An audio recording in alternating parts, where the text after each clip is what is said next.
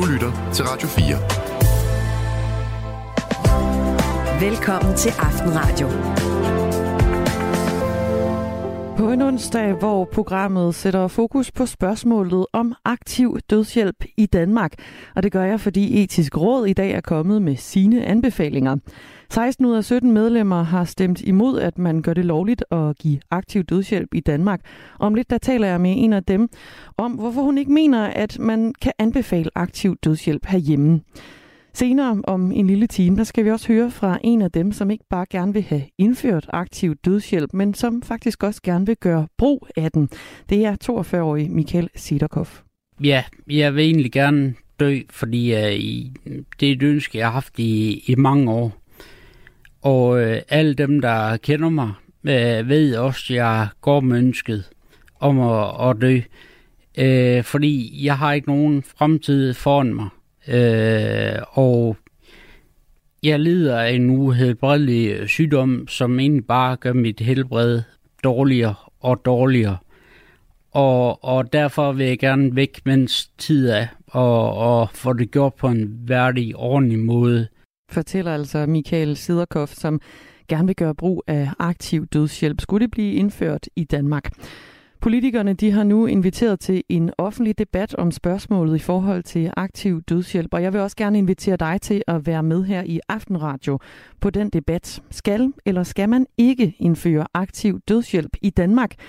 Det her det er et stort, og det er et tungt, og det er et svært spørgsmål, men du må altså meget gerne sende dine overvejelser ind på sms'en, der hedder 1424 som altid. Spørgsmålet er, den her aften bør aktiv dødshjælp indføres i Danmark. Men det skal også handle om andre emner her i Aftenradio, fordi alle og enhver med et kørekort skal fremover kunne køre med passagerer mod betaling på de danske småøer, altså køre med taxa. Det ligger transportministeren op til, men formanden for de danske småøer jubler altså ikke over den her udsigt til mere frihed på området. Hør mere om det klokken cirka 25 minutter over syv. Og så er der dårligt nyt til alle, der ligesom mig har stolet på sin vejr-app, fordi de er altså ikke så præcise. Igen mere om det her senere på aftenen i Aftenradio, som i aften er med Dagmar Eben Østergaard.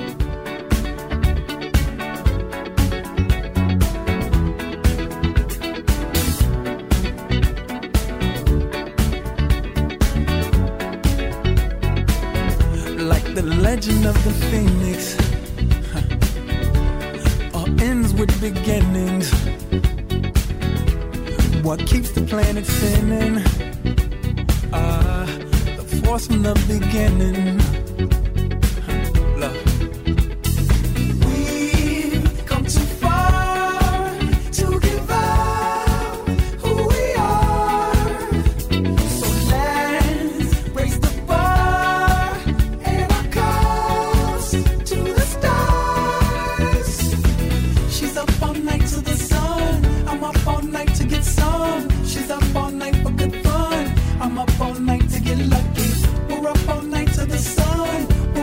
night to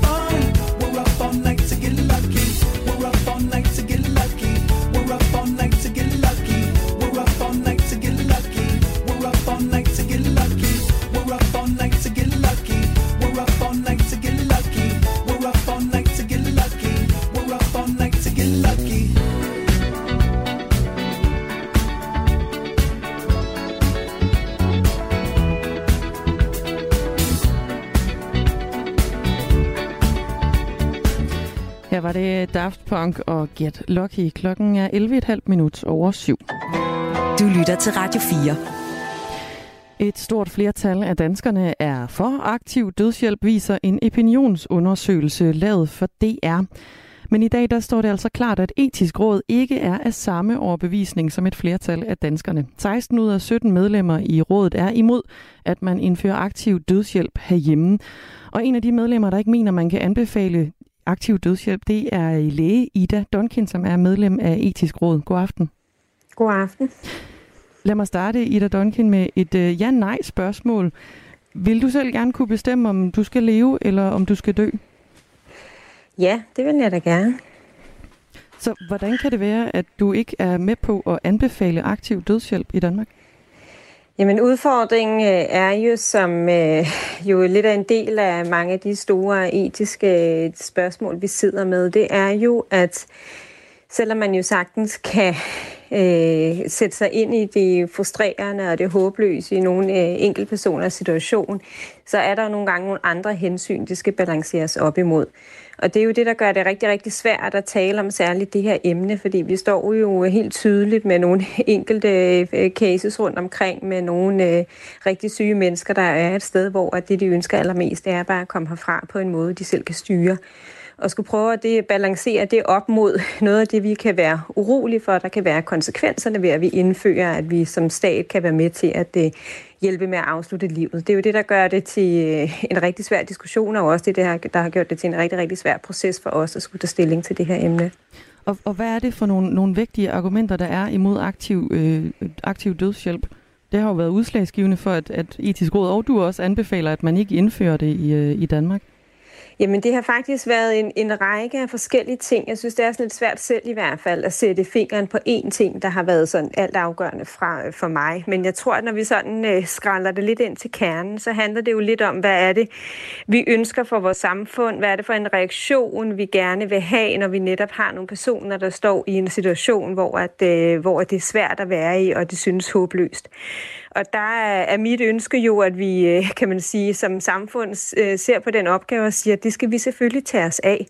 Og at det ikke er noget, hvor vi som samfund siger, jamen så lad os da hjælpe dig med at komme herfra. Og, og hvor meget det handler jo lidt om, at vi kan se nogle af de undersøgelser fra udlandet, at halvdelen af dem, der ønsker aktiv dødshjælp, de gør det jo som oftest med en baggrund i, at de føler sig til besvær for samfundet og for deres pårørende. Og det er noget af det, der, der i hvert fald går, går rigtig dybt i mig, fordi det synes jeg, det er så vigtigt, at vi holder fast i at have et samfund, hvor man må godt være til besvær.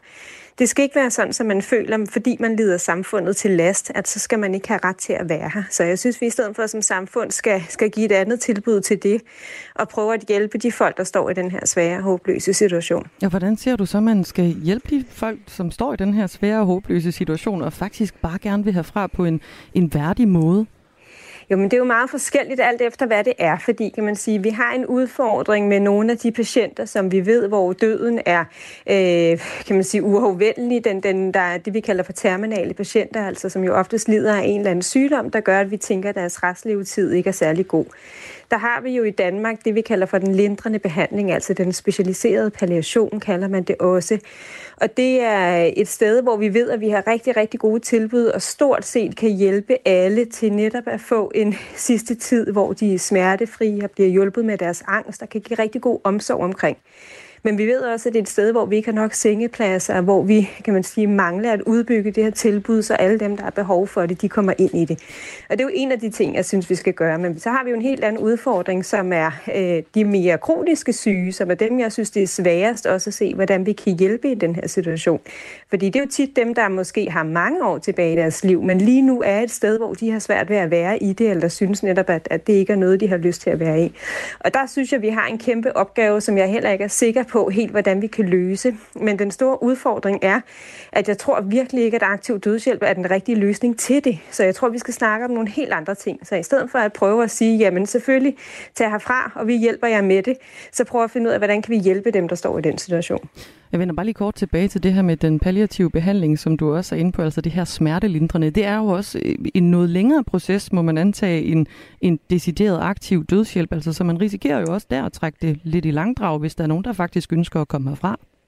Det, det er fuldstændig rigtigt, at vi jo nogle gange kommer til at livsforlænge, kan man sige, fordi at folk faktisk i det, de netop får ro og bliver smertefri, så finder, finder man faktisk ud af, at kroppen har langt flere ressourcer, end der før har været.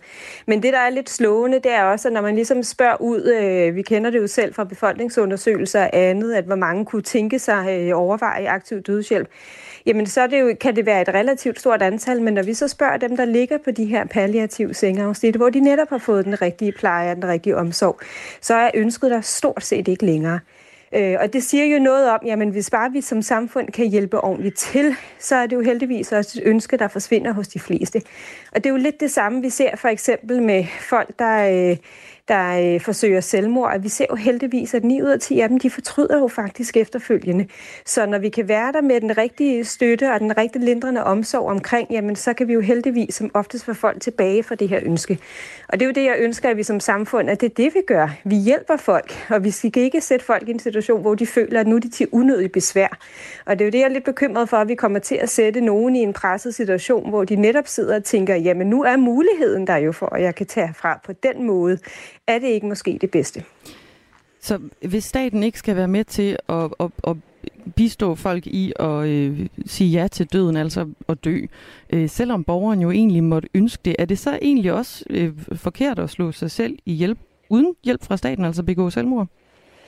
Ja, det synes jeg jo også, vi som, kan man sige, nu arbejder jeg jo selv som læge. En af vores ypperste opgaver er jo også at prøve at holde folk fra at netop at være i en situation, hvor at de får lyst til at begå selvmord, eller hjælpe dem fra ikke at gøre det, hvis de gerne vil det. Men det er jo ikke ulovligt at begå selvmord, så vi har jo svært ved, vi kan jo ikke forhindre det på nogen måde, men jeg vil da ønske, at vi ikke havde nogen i Danmark, der ville have lyst til at begå selvmord. Så det tænker jeg, at der bestemt er en statsopgave, hvis man kan sige det sådan, at gøre livet tåligt for, for dem af os, der er her. Men er det også en statsopgave at bestemme over liv og død. Øh, altså, der, det her med, at, at man ikke selv kan beslutte, nu vil jeg herfra, og jeg vil gerne gøre det på en værdig måde. Hvor, hvorfor skal det være en, en stat, der siger, nej, det vil vi ikke hjælpe dig med? Jamen, fordi det synes jeg er lidt at vente den om, fordi så, så får du også sagt, at en stat netop kan tage livet af andre. Og det er det, det, det, det, jeg synes, vi skal passe på ikke at, at komme ud i det, fordi det synes jeg sender nogle helt forkerte signaler. Og det er jo også noget af det, der har været Hvorfor svært ved os i den her proces. signaler, hvis folk ønsker det selv? Jo, men det gør det jo, fordi det kommer selvfølgelig lidt an på, hvordan du tænker, du vil indføre aktiv dødshjælp. De steder, hvor de har det, så har de jo på en eller anden måde lavet nogle kriterier for, hvornår vil det være det rigtige at gøre. Fordi ellers kan du sige, jamen, øh, hvis, hvis man ikke skal sætte nogle kriterier, jamen, så skulle alle, ligesom der var øh, borgere i samfundet, lige så snart de sagde, nu vil jeg gerne dø, så skulle vi kunne slå dem ihjel. Der er jo heldigvis, kan man sige, de lande, der har aktiv dødshjælp, der har de jo nogle kriterier, der skal opfyldes, så man sikrer sig, at ønsket på den her måde er oprigtigt, at det er vedvarende, at vi har gjort, hvad vi kunne som samfund for at afhjælpe dem først.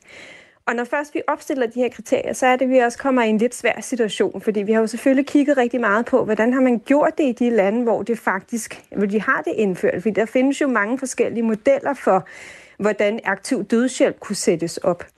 Og noget af det, der bekymrer os lidt, det er, at vi kan ikke rigtig finde nogen måde, hvor det her faktisk ser ud til at lykkes, uden at det har en lang række af rigtig uheldige konsekvenser, som vi har svært ved at se os i.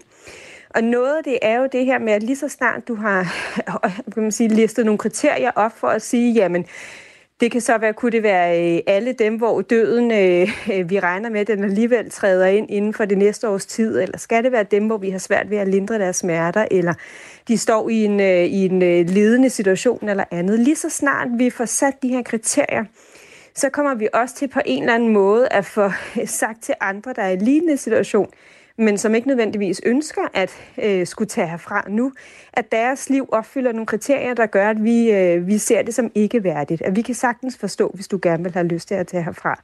Og det er en af de uheldige konsekvenser, vi vil være nervøse for, hvis vi indfører det i Danmark. Det er den her øh, kan du sige, sådan lidt stigmatisering eller en nedgørelse lidt af nogle af dem, der er i nogle lignende situationer, fordi vi frygter lidt, at vi kommer til at tage værdien ud af deres liv, ved netop at skulle sige, jamen I har nogle liv derude fra ligner, at der ikke er nogen grund til, at I er her.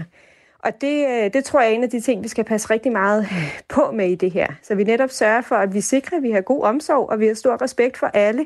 Ligegyldigt, om de ligger samfundet til last, som du kan sige, at nogen selvfølgelig med kroniske lidelser jo gør, fordi de ikke øh, kan producere lige så meget i vores samfund.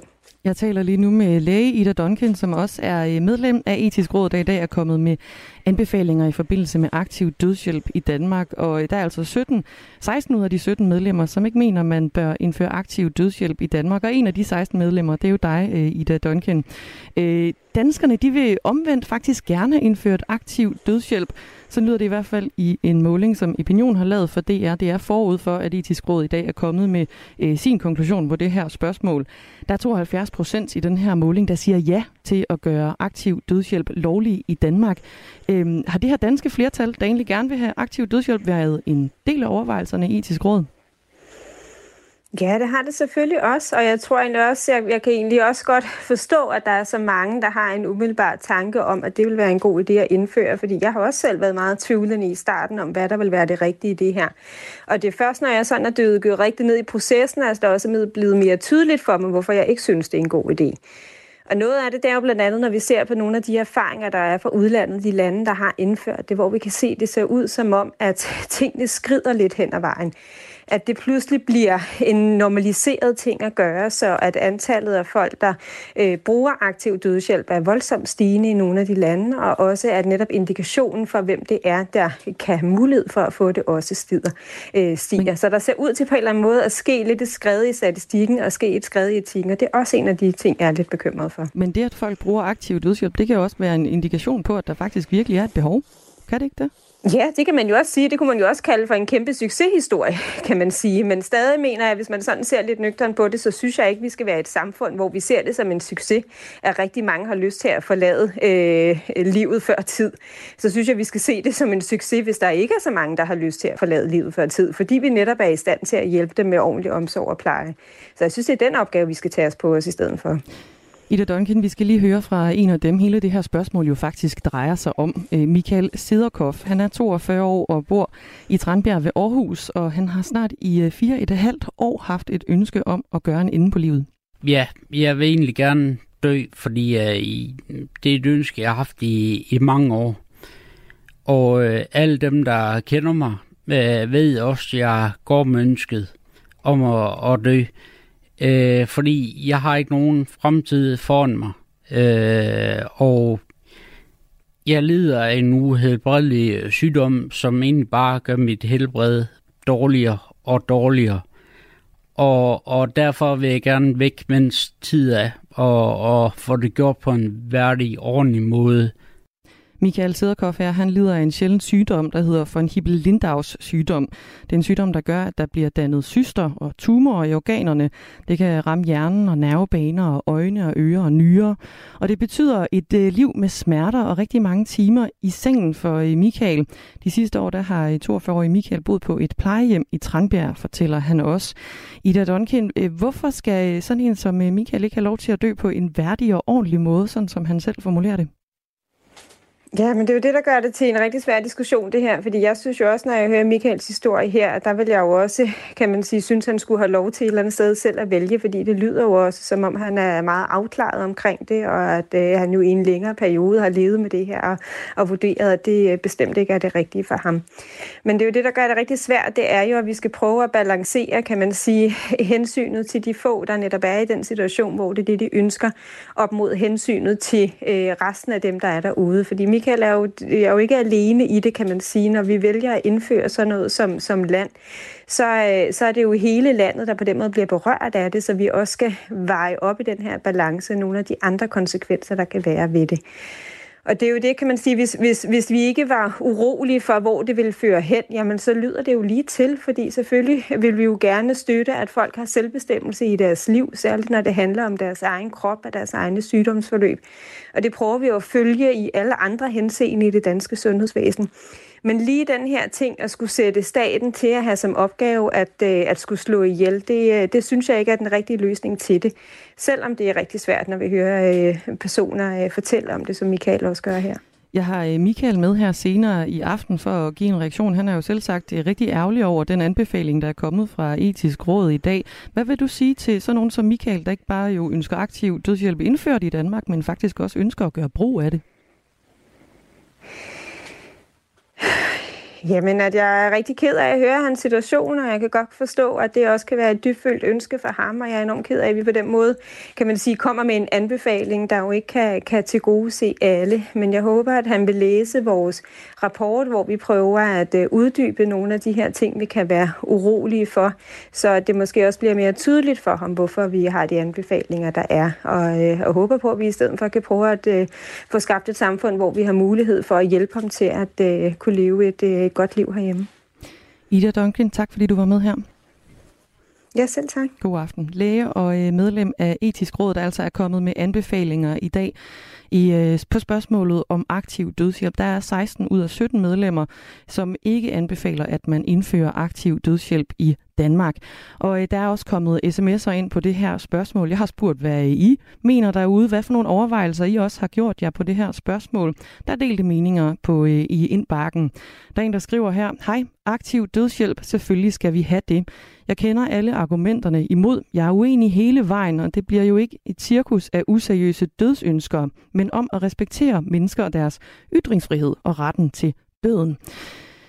Jytte, hun skriver også ind på 1424, vi skal ikke have aktiv dødshjælp. Min mor har altid gerne ville, mm, ville klare sig selv, men hun fik en hjernesvulst og måtte derfor have hjælp. Hun bad hele timen om at få lov til at dø. Hun ville ikke være til besvær. Heldigvis havde vi ikke aktiv dødshjælp. Hun fik otte gode år. Derefter skriver Jytte ind på 1424. Hvis du selv går med selvmordstanker eller er i krise, så skal du sige det til nogen. Du kan kontakte Livslinjens telefonrådgivning på 70 201 201. 70 201 201. Livslinjens telefonrådgivning har åbent alle dage fra 11 til kl. 05. Der er lige to minutter til nyheder, og øh, frem til det tager vi Emma C. Sted Hø, Mirror Dance.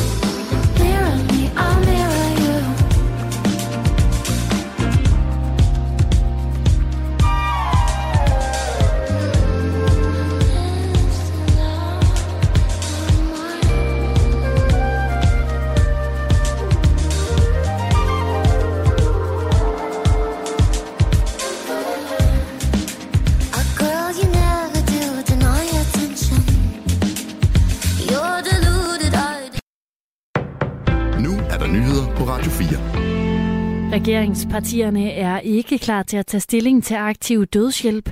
Partierne ønsker først en grundig debat med afsæt i redegørelsen fra Etisk Råd, hvor et massivt flertal er imod aktiv dødshjælp. I Moderaterne håber de, at smertelindring i sundhedsvæsenet også vil indgå i debatten. Partiets sundhedsordfører Monika Rubin er bekymret for, om der kan være nogle patienter, som ønsker at få aktiv dødshjælp, fordi den smertelindrende behandling ikke fungerer. Det handler også om, hvad er det for et sundhedsvæsen, vi har den dag i dag.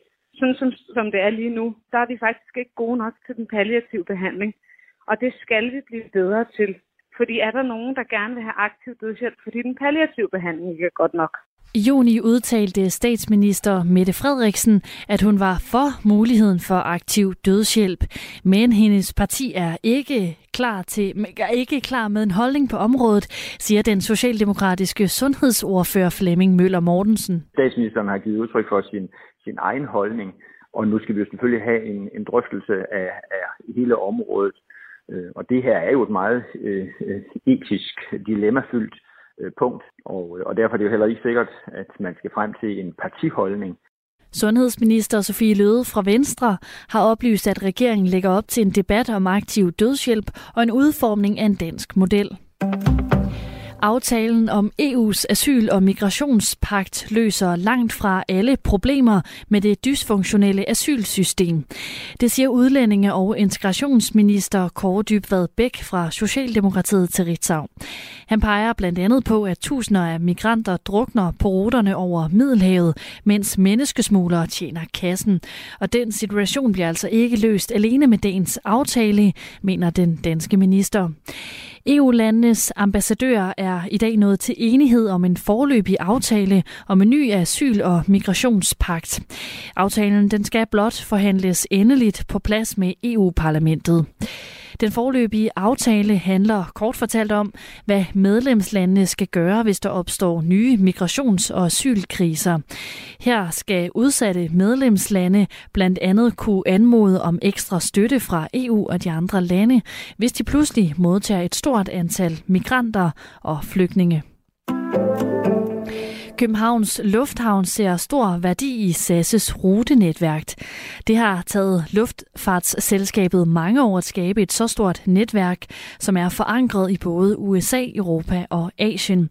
Og det vil derfor også tage lang tid at genopbygge det samme netværk for et andet selskab, hvis altså SAS var endt med at gå konkurs. Det siger Peter Krogsgaard, der er kommersiel direktør i Københavns Lufthavn. Vi mener, det er en rigtig, rigtig god nyhed for SAS, for de ansatte, Øh, for Danmark og for Københavns Lufthavn, at der nu er fundet nye investorer og fundet en fremtidig løsning.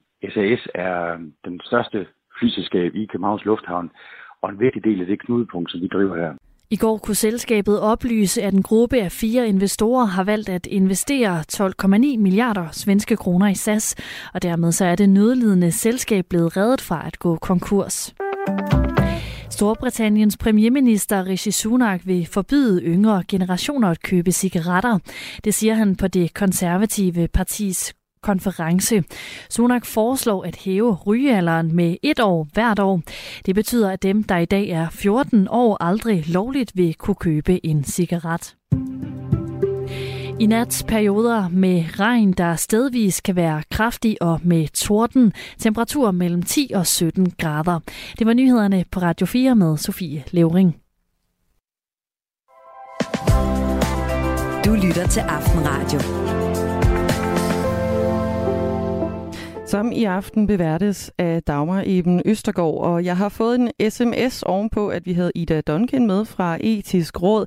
Der er en, der spørger, om vi ikke kunne få lov til at høre fra det øh, ene eller rationelle medlem af Etisk Råd. Her er der altså en, der henviser til det ene medlem, som øh, gerne vil være med til at anbefale aktiv dødshjælp her i øh, Danmark. Det er et spørgsmål, som Etisk Råd i dag har øh, givet sin anbefaling på. Der var altså bare et medlem, som ikke ville være med til, eller som ville være med til at øh, anbefale aktiv øh, dødshjælp.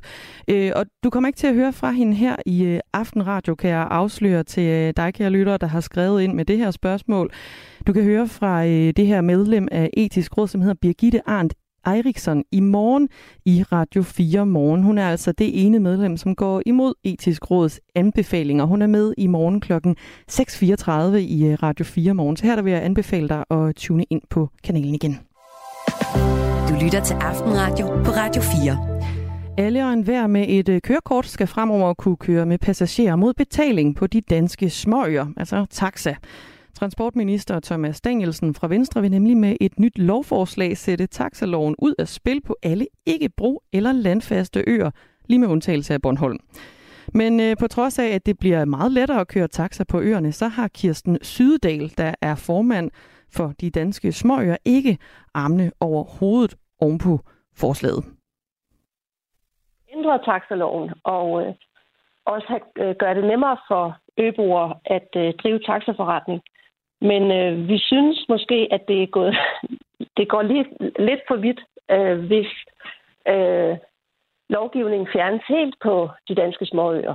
Og Kirsten øh, Sydendal, Sydendal kender, kender altså selv til livet på en øh, lille ø til daglig. Der bor hun nemlig på Fejø lige nord for Lolland. Men forslaget fra ministeren, det går for vidt, mener hun, det her med at frisætte taxaloven fuldstændig.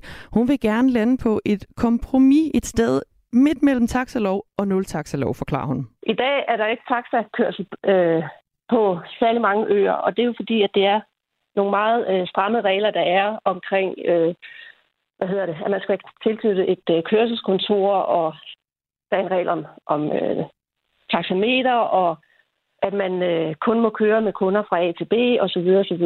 Og øh, de ting vil vi gerne have lempet og fjernet øh, fra de danske småøer. Men så er der andre regler, som øh, vi øh, gerne vil beholde.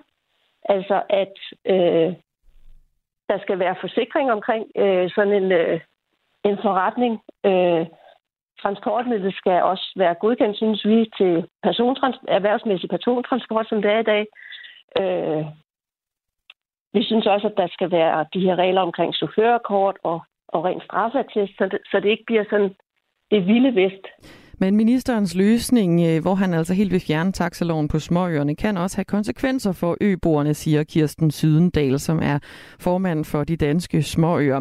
Hun forestiller sig nemlig, at man med en total frisættelse af den her taxalov risikerer, at hvem som helst kan komme og drive taxa på øerne om sommeren. Og det vil gøre det svært for en, øh, en lokal øh, vognmand øh, at have, øh, hvad kan man sige, helårsdrift. Og det vil vi jo gerne have, at der kan køres køre, øh, taxa øh, hele året, sådan så han kan få den forretning der om sommeren, så han også kan overleve om vinteren, i stedet for, at der er 20 forskellige øh, taxa-tilbud øh, om sommeren og ingenting om vinteren. Så vi vil gerne ligesom øh, beskytte øh, den lokale taxa øh, mand, der, der måtte øh, nedsætte sig på, på en af vores øer. Han skal bare ikke have for den konkurrence, der vil opstå, hvis alle kan få lov at køre rundt i deres privatbiler på den her måde. Bliver øh, lovforslaget vedtaget, så kan det træde i kraft fra årsskiftet. Og det er et øh, krav, at der på øerne, hvor taxilovens regler fjernes, ikke i forvejen er en taxabetjening. Det er øh, desuden bilejernes ansvar selv at have styr også på forsikringer og have styr på relevante skatteregler. Dermed så rammer man altså heller ikke nogen nuværende vognmænd på øerne. Den eneste småø, der ifølge Kirsten Sydendal i dag har en øh, vognmand, det er Anholdt, fortæller hun. Øh, og på Anholdt har de en helt særlig ordning øh, med dispensation og så videre. Og vi har fået at vide, at den ordning kan simpelthen ikke laves på de andre øer. Øh, det er en, en, øh, en godkendt taxachauffør, der kører der. Øh, og det, det kan, man kan ikke lave en lignende ordning på de øvrige øer. Så, så ministeren har foreslået så, at det skal gives fuldstændig frit, og at, øh, at det også er op til den enkelte chauffør at, at opgive til skat, for eksempel. Altså, det synes vi jo også mm, kan blive lidt hårdt for, for den chauffør, der, der måtte øh, beslutte at have, hvad hedder det, at drive det som forretning. Fordi mm. det åbner selvfølgelig op for, at der er flere, der kan nedsætte sig som øh, taxachauffør, og det, det er vi jo glade for. Men der skal heller ikke blive øh, sådan unfair konkurrence i forhold til den øbo, der gerne vil, vil i, i fremtiden vil, vil have en, en taxaforretning. Siger altså Kirsten Sydendal, der er formand for de danske småøer. Klokken er 20 minutter i 8, og du lytter til Aftenradio. Du lytter til Aftenradio på Radio 4. Det anbefales ikke at indføre aktiv dødshjælp i Danmark. Det er et øh, fokus, vi sætter her i aften på øh, Aftenradio, fordi det står nemlig klart i dag, at øh, etisk råd har meldt, hvad de mener. 16 ud af 17 medlemmer i rådet er imod. Der er for meget på spil i forhold til grundlæggende menneskesyn, mener flertallet.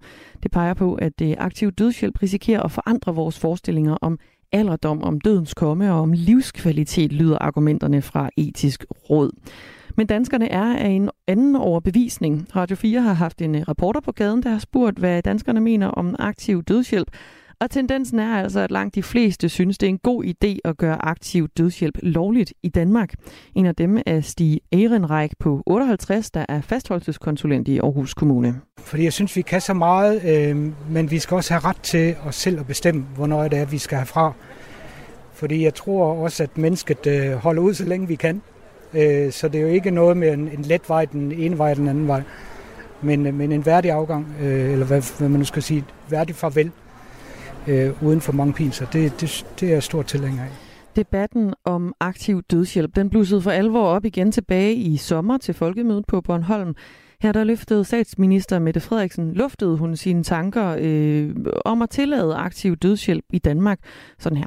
Jeg ved godt, det her er en svær debat.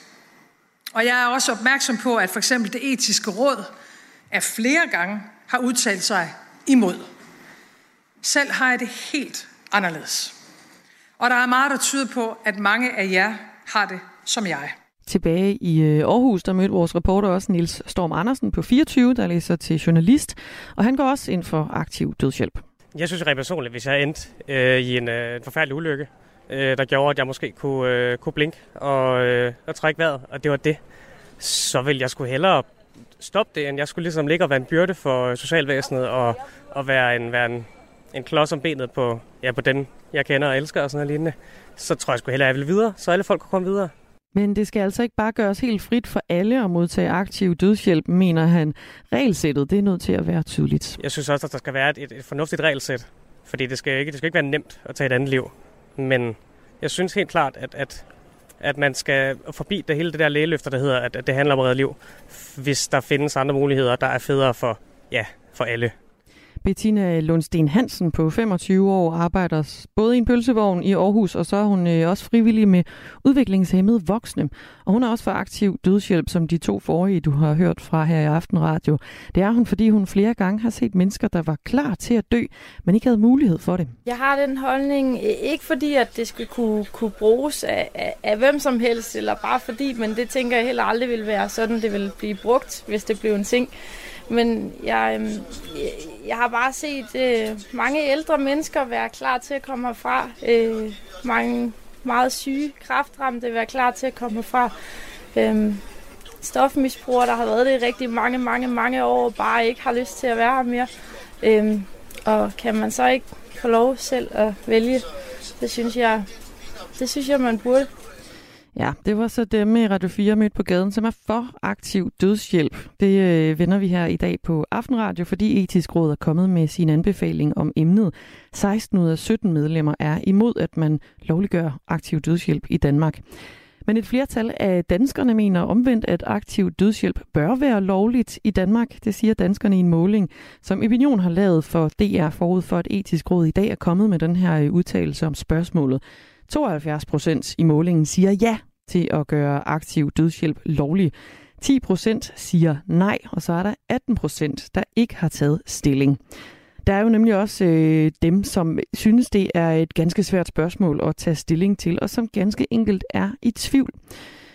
69-årige Susanne Hansen, hun er pensionist, men bruger stadig noget af sin tid på at arbejde på et plejehjem, og hun mener som udgangspunkt, at man skal dø på naturlig vis. Men der er også ting, hun mener taler for aktiv dødshjælp. Holdningen primært er, at vi skal dø på naturlig vis.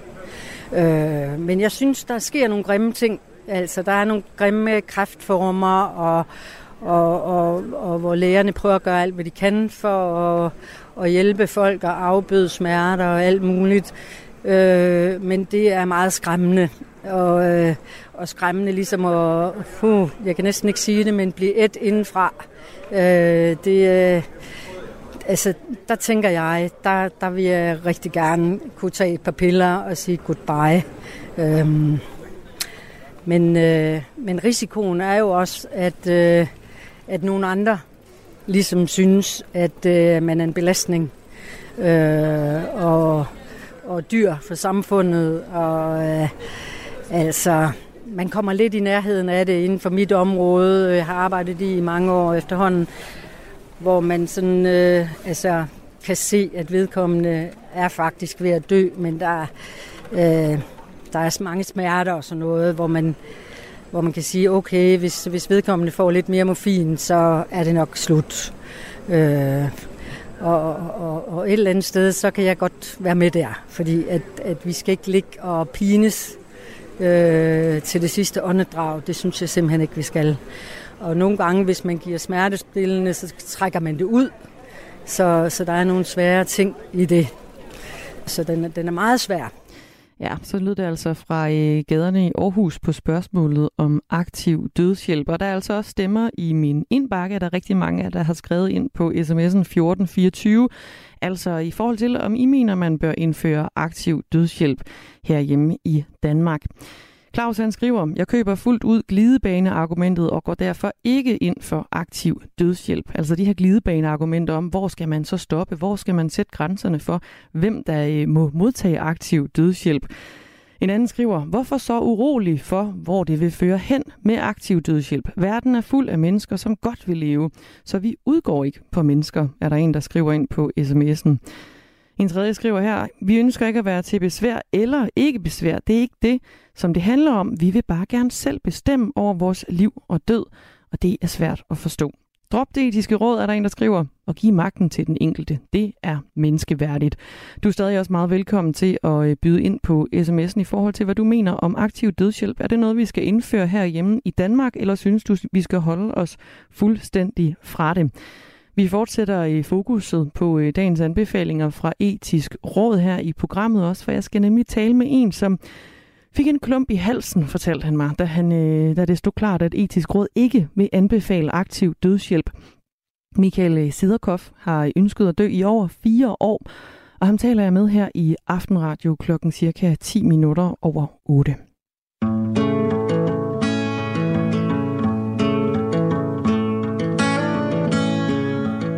I am another man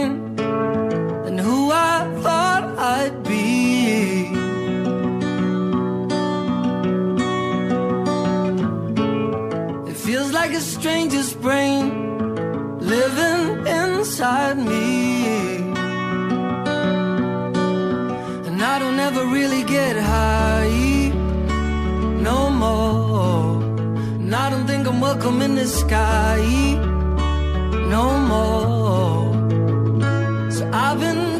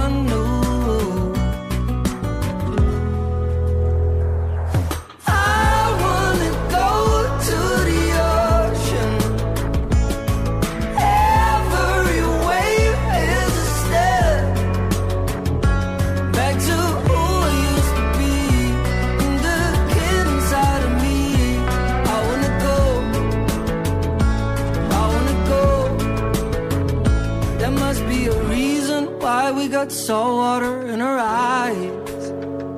There must be a reason why we got salt water in our eyes.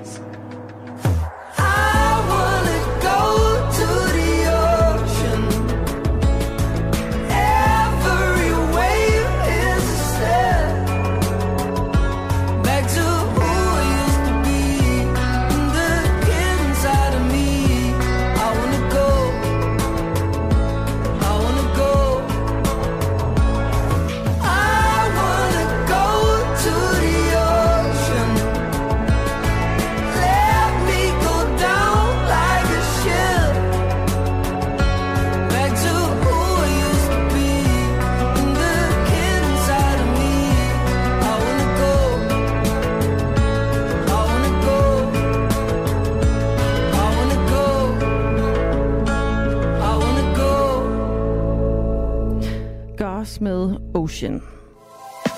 Radio 4. Ikke så forudsigelig. Du kan ikke rigtig stole på din uh, vejr-app. Du ved, den der du finder frem på telefonen, for lige at regne ud, hvad for noget tøj du egentlig skal tage på i dag, når du går ud af døren. I går der blev rigtig mange taget på sengen af et massivt regneskyld i Jylland, der forårsagede oversvømmelser på vejene og våde kældre rundt om. Men selvom der var udsendt varsel om kraftig regn, så kom vandmasserne altså som en overraskelse for mange. Spørgsmålet er nu, om øh, vejrudsigterne de overhovedet er til at stole på på de her apps. Og det er noget, som øh, og klimaaktivist René Fanø har undersøgt de seneste år. Altså om vejrudsigterne i vejrapps rent faktisk holder stik. På sin Facebook-profil der fører han regnskab med forskellen mellem de temperaturer, som vejrudsigterne lover, og så det vejr, det faktisk blev. Altså, jeg har jo fulgt det over øh, to-tre års tid, sådan, øh, hvor jeg har sådan bare undret mig lidt over, at der kommer sådan en masse pludselig dyk i temperaturen sådan et stykke ud i fremtiden. Og når man så nærmer sig, så bliver det som regel, inden, inden man kommer for tæt på, så hæver temperaturen sig lige en, et sted mellem 2 og, og næsten 10 grader. Og det er jo ikke særlig videnskabeligt på den måde, men, men det virker bare underligt, at der bliver skudt så meget forkert. Siger René Fanø og nævner altså, at det ikke er så videnskabeligt på den måde. Men den er altså god nok. Apps, der viser vejret, er sjældent særlig præcise, forklarer forfatter og klimaekspert Jesper Tejlgaard. De her apps, de giver sådan en meget uh, indtryk af, at det er meget nøjagtigt. Og det er det jo ikke. Altså, uh, appene, de her, det er jo ren matematik. Det er jo modelberegninger, hvor der ikke har været nogen meteorologer indover. Så det er jo sådan uh, et, uh, et spørgsmål om, hvordan modellerne de, uh, de er, og hvordan appen den håndterer modellerne. Jep, din app er matematik, og der er ikke en rigtig meteorolog ind over. Og det kan altså give ganske upræcise udsigter for vejret der, hvor du befinder dig. For det handler om, hvordan en matematisk model håndterer, hvordan vejret udvikler sig. Og der er, er givetvis nogle, øh, øh nogle fejlkilder, når, øh, når vi er ude i de der 3-4-5 dages øh, horisonter. Det arbejder jeg jo selv med. Øh, jeg har sagt til daglig, jeg ser øh, jo dagligt på, hvordan øh, modellerne de, øh, de håndterer udviklingen. Og der skal ikke ret meget til, så, øh, så, så dykker temperaturen, eller stiger temperaturen. Så det er sådan ikke så, det er ikke så overraskende øh, for mig, at øh, der er øh, den, øh, den forskel. Øh, det man skal huske på, når man arbejder med de her øh, apps, det er, det er, øh, det er data, som kommer fra øh, en model, og der har ikke været nogen meteorologer indover. Det er simpelthen ren, øh, ren talgymnastik. Ja, stor del af Jylland blev i går formiddag ramt af usædvanlige voldsomme skybrud for årstiden. Der faldt mere end 70 mm regn på ganske få timer. Man taler om skybrud, når der falder over 15 mm på 30 minutter. Mindst 20 steder blev der i går formiddags registreret skybrud rundt om i Danmark, og det var altså, øh, ja, det kom uventet. Og en øh, fejl, som mange gør, det er, at de stoler blindt på deres vejrapps, siger klimaekspert Jesper Tejlgaard. Han forklarer lige her lidt mere detaljeret om, hvordan matematikken i de her apps egentlig fungerer. Jamen det er øh, jo den fejl, de fleste de gør, de tror, det er den endegyldige sandhed. Man skal jo huske på, at øh, sådan nogle modeller her, de arbejder i det, vi kalder gridnet. Altså det er ligesom sådan et, øh, et net, der er lagt ud, og i skæringspunkterne, uh, der beregner man så de her temperaturer og skydannelse og, og, og nedbør.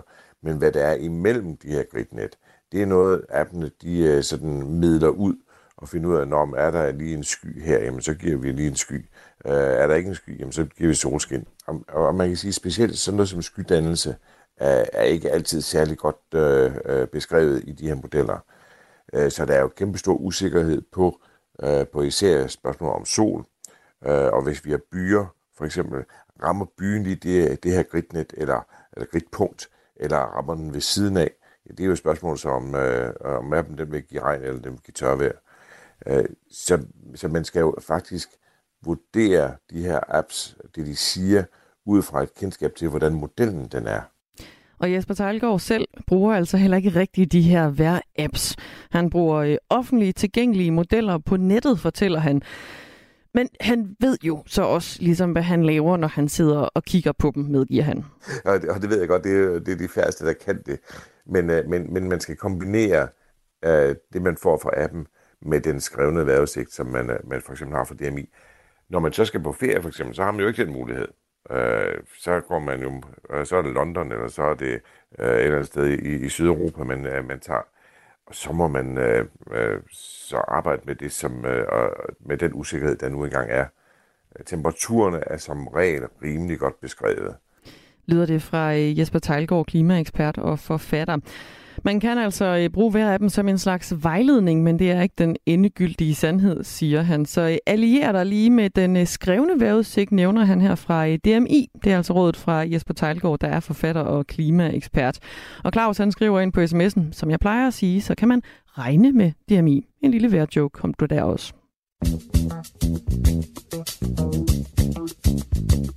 Thank you.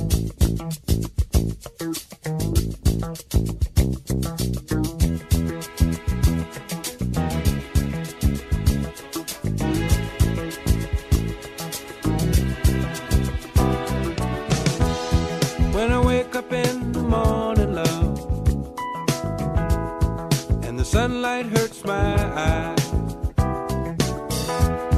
and something without warning, love, bears heavy on my mind. Then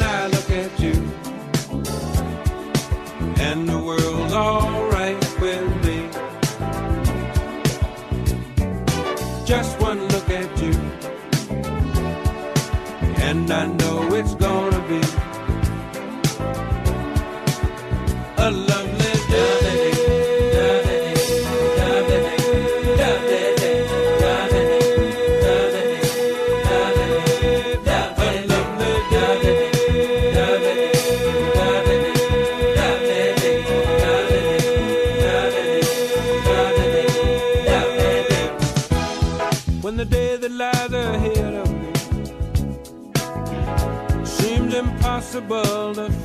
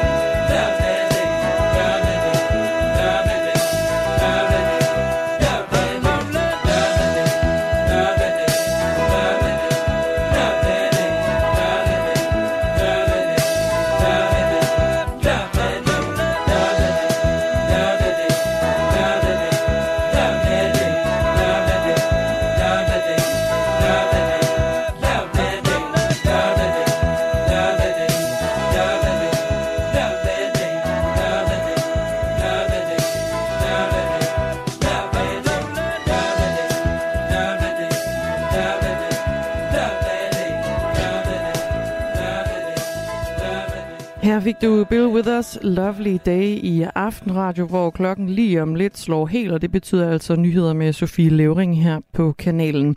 Jeg er tilbage efter nyhederne igen med mere Aftenradio. Jeg sender frem til klokken 21, og vi skal efter nyhederne høre fra Michael Sederkoff, som er en af dem, der rigtig gerne vil have aktiv dødshjælp indført i Danmark. Du lytter til Radio 4. Velkommen til Aftenradio.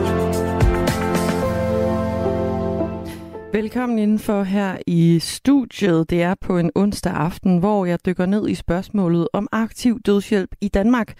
Etisk Råd har i dag anbefalet ikke at indføre aktiv dødshjælp. Og øh, om ikke ret mange minutter, der taler jeg med en af dem, som øh, er rigtig ærgerlig og træt af den melding, fordi han vil faktisk ikke leve længere. Han er færdig med livet.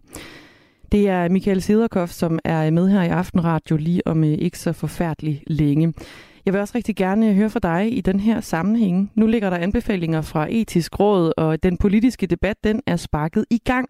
Men hvad mener du? Skal Danmark indføre aktiv dødshjælp, eller er det slet ikke i orden, at den danske stat er med til at øh, hjælpe folk med at tage deres liv?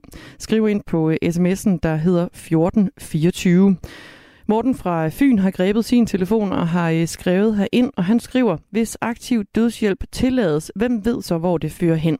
Måske bliver samfundet så komfortabelt med at aflive folk, at så kan deprimeret også vælge døden. Måske endda folk, der bare filosofisk set synes, at det giver mening at leve, skriver Morten ind på 1424.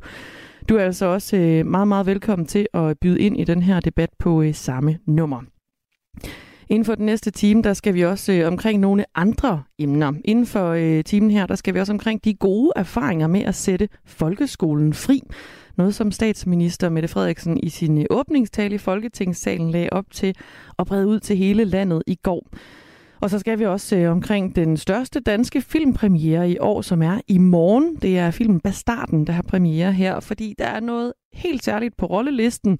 Og ja, jeg sagde noget og ikke nogen på rollelisten. Aftenradio i aften er med Dagmar Eben Østergaard. Klokken er 7 minutter over 8.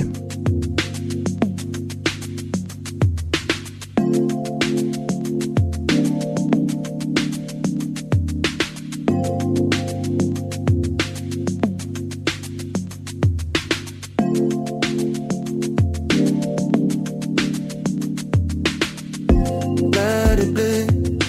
Hvad det for dine øjne? Er sylen med sind? Hvad det ord?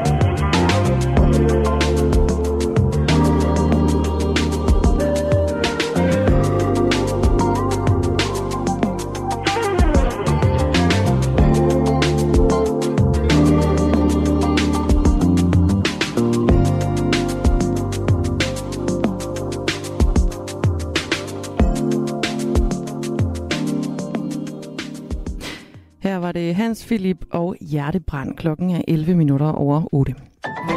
Du lytter til Radio 4. Etisk Råd anbefaler ikke at indføre aktiv dødshjælp i Danmark, men øh, det er en svær besked at modtage for nogen herhjemme, for der er altså også dem, som gerne vil have hjælp til at komme herfra. En af dem skal vi høre fra nu. Michael Sederkoff er 42 år og bor i Tranbjerg ved Aarhus og har i snart fire et halvt år haft et ønske om at gøre et, en ende på sit liv. Ja, jeg vil egentlig gerne dø, fordi uh, det er et ønske, jeg har haft i, i mange år. Og uh, alle dem, der kender mig, uh, ved også, at jeg går med ønsket om at, at dø. Uh, fordi jeg har ikke nogen fremtid foran mig. Uh, og jeg lider af en uhelbredelig øh, sygdom, som egentlig bare gør mit helbred dårligere og dårligere. Og, og derfor vil jeg gerne væk, mens tid er, og, og få det gjort på en værdig, ordentlig måde. Michael Sederkoff lider af en øh, sjælden sygdom, der hedder von Hippel-Lindau's sygdom. Det er en sygdom, der gør, at der bliver dannet syster og tumorer i organerne. Det kan fx ramme hjernen, det kan ramme nervebanerne, øjnene og ørerne og nyrerne. De sidste år der har han boet på et plejehjem i Tranbjerg, fortæller han, og det er en øh, hverdag med smerter og mange timer i sengen. Jeg føler lidt ligesom et fængsel, kan man sige. Øh, fordi jeg er kun på min øh, stue, og jeg, jeg vil gerne klare mig selv så meget som muligt. Så jeg har meget svært ved at, at spørge om hjælp og, og, og ydmyge mig på den måde, kan man sige. Øh, så, så det er sådan, jeg føler min hverdag. Den er, det er et fængsel for mig. Derfor så havde Michael altså også store forhåbninger til anbefalingerne, der landede fra etisk råd i dag. Det lyder sådan her. Altså, drømmescenariet for mig, øh, det vil være at, at lad os sige, i dag, jeg kan få en dato, at Michael om, Michael, om en, øh, en måned skal du dø så vil jeg kunne øh, få besøg af venner, og jeg kunne få besøg af familie. Og på selve dagen, der vil jeg kunne, kunne lægge mig i min seng med, med ro i sjælen. Og ligesom, hvad kan man sige, være omgivet af, af, af min kære. Og, og ligesom afslutte på en, på en værdig måde. Jamen, det vil være en fredfuld død. Øh, og, og ligge sig i, i sengen og inden få en pille eller en sprøjt og vide, at du åbner ikke øjnene igen. Ja, sådan lød det fra Michael Siderkoff over for mine kolleger i Radio 4 morgen i dag. Altså også inden anbefalingen fra etisk råd bliver offentliggjort. Og de øh, anbefaler jo, at man ikke indfører aktiv dødshjælp i øh, Danmark. Nu er du med mig her, Michael. God aften. Klokken 11 øh, i dag, der stod det klart, at 16 ud af 17 medlemmer i etisk råd, de ikke vil anbefale at gøre øh, aktiv dødshjælp lovligt her i øh, Danmark. Hvordan var det at modtage den besked? Jeg var faktisk live igennem på tv. Michael? Jeg fik faktisk en lille klump i halsen, da jeg fik nyheden om, at de var imod aktiv dødshjælp. Michael, jeg kan høre, at lyden her den er simpelthen meget, meget lav, og øh, jeg vil rigtig gerne høre, hvad du, øh, hvad du har at sige, så derfor så øh, får jeg lige Victoria til at ringe dig op på en telefon i stedet for, sådan, så vi kan høre, hvad det er, du øh, fortæller her i Aftenradio. Michael er altså med, fordi at han øh, jo havde store forhåbninger til den anbefaling, som etisk råd de er kommet med i dag. Men anbefalingen gik i en anden retning, end øh, Michael jo sådan set havde håbet. Han ville jo rigtig gerne have, at aktiv dødshjælp faktisk bliver en mulighed herhjemme i Danmark. Øh, og, og det jeg rigtig gerne vil tale med Michael om nu, det er, øh, hvad det vil sige at få den her øh, besked om, at aktiv dødshjælp ifølge etisk råd i hvert fald ikke skal, øh, skal anbefales. Og nu har jeg Michael med her igen på en telefon i stedet for. Tak skal du have, Michael. Jamen, det var lidt da. Lad os, lad os starte den derfra, hvor vi, øh, hvor vi slap. Du fik den her besked kl. 11 i dag, at etisk råd ikke vil anbefale aktiv dødshjælp i øh, Danmark. Hvordan var det at modtage den besked? Øh, inderst der, øh, jeg vidste godt, det vil være imod, fordi det er det altid. Øh, men, men jeg fik stadigvæk en lille øh, klump i halsen, da jeg fik det at vide. Øh, så det var et lidt hårdt slag for mig, men, men det lukker ikke alle døre, kan man sige, for mig. Så jeg kæmper lidt videre. Ja, hvad for nogle øh, døre står der øh, åbne endnu? Altså, der står de der åben for mig, øh, i og med, at, at jeg har hørt, at regeringen er stadigvæk lidt åbne for det. Øh, det, det, det kan jeg hænge min hat på nu, kan man sige.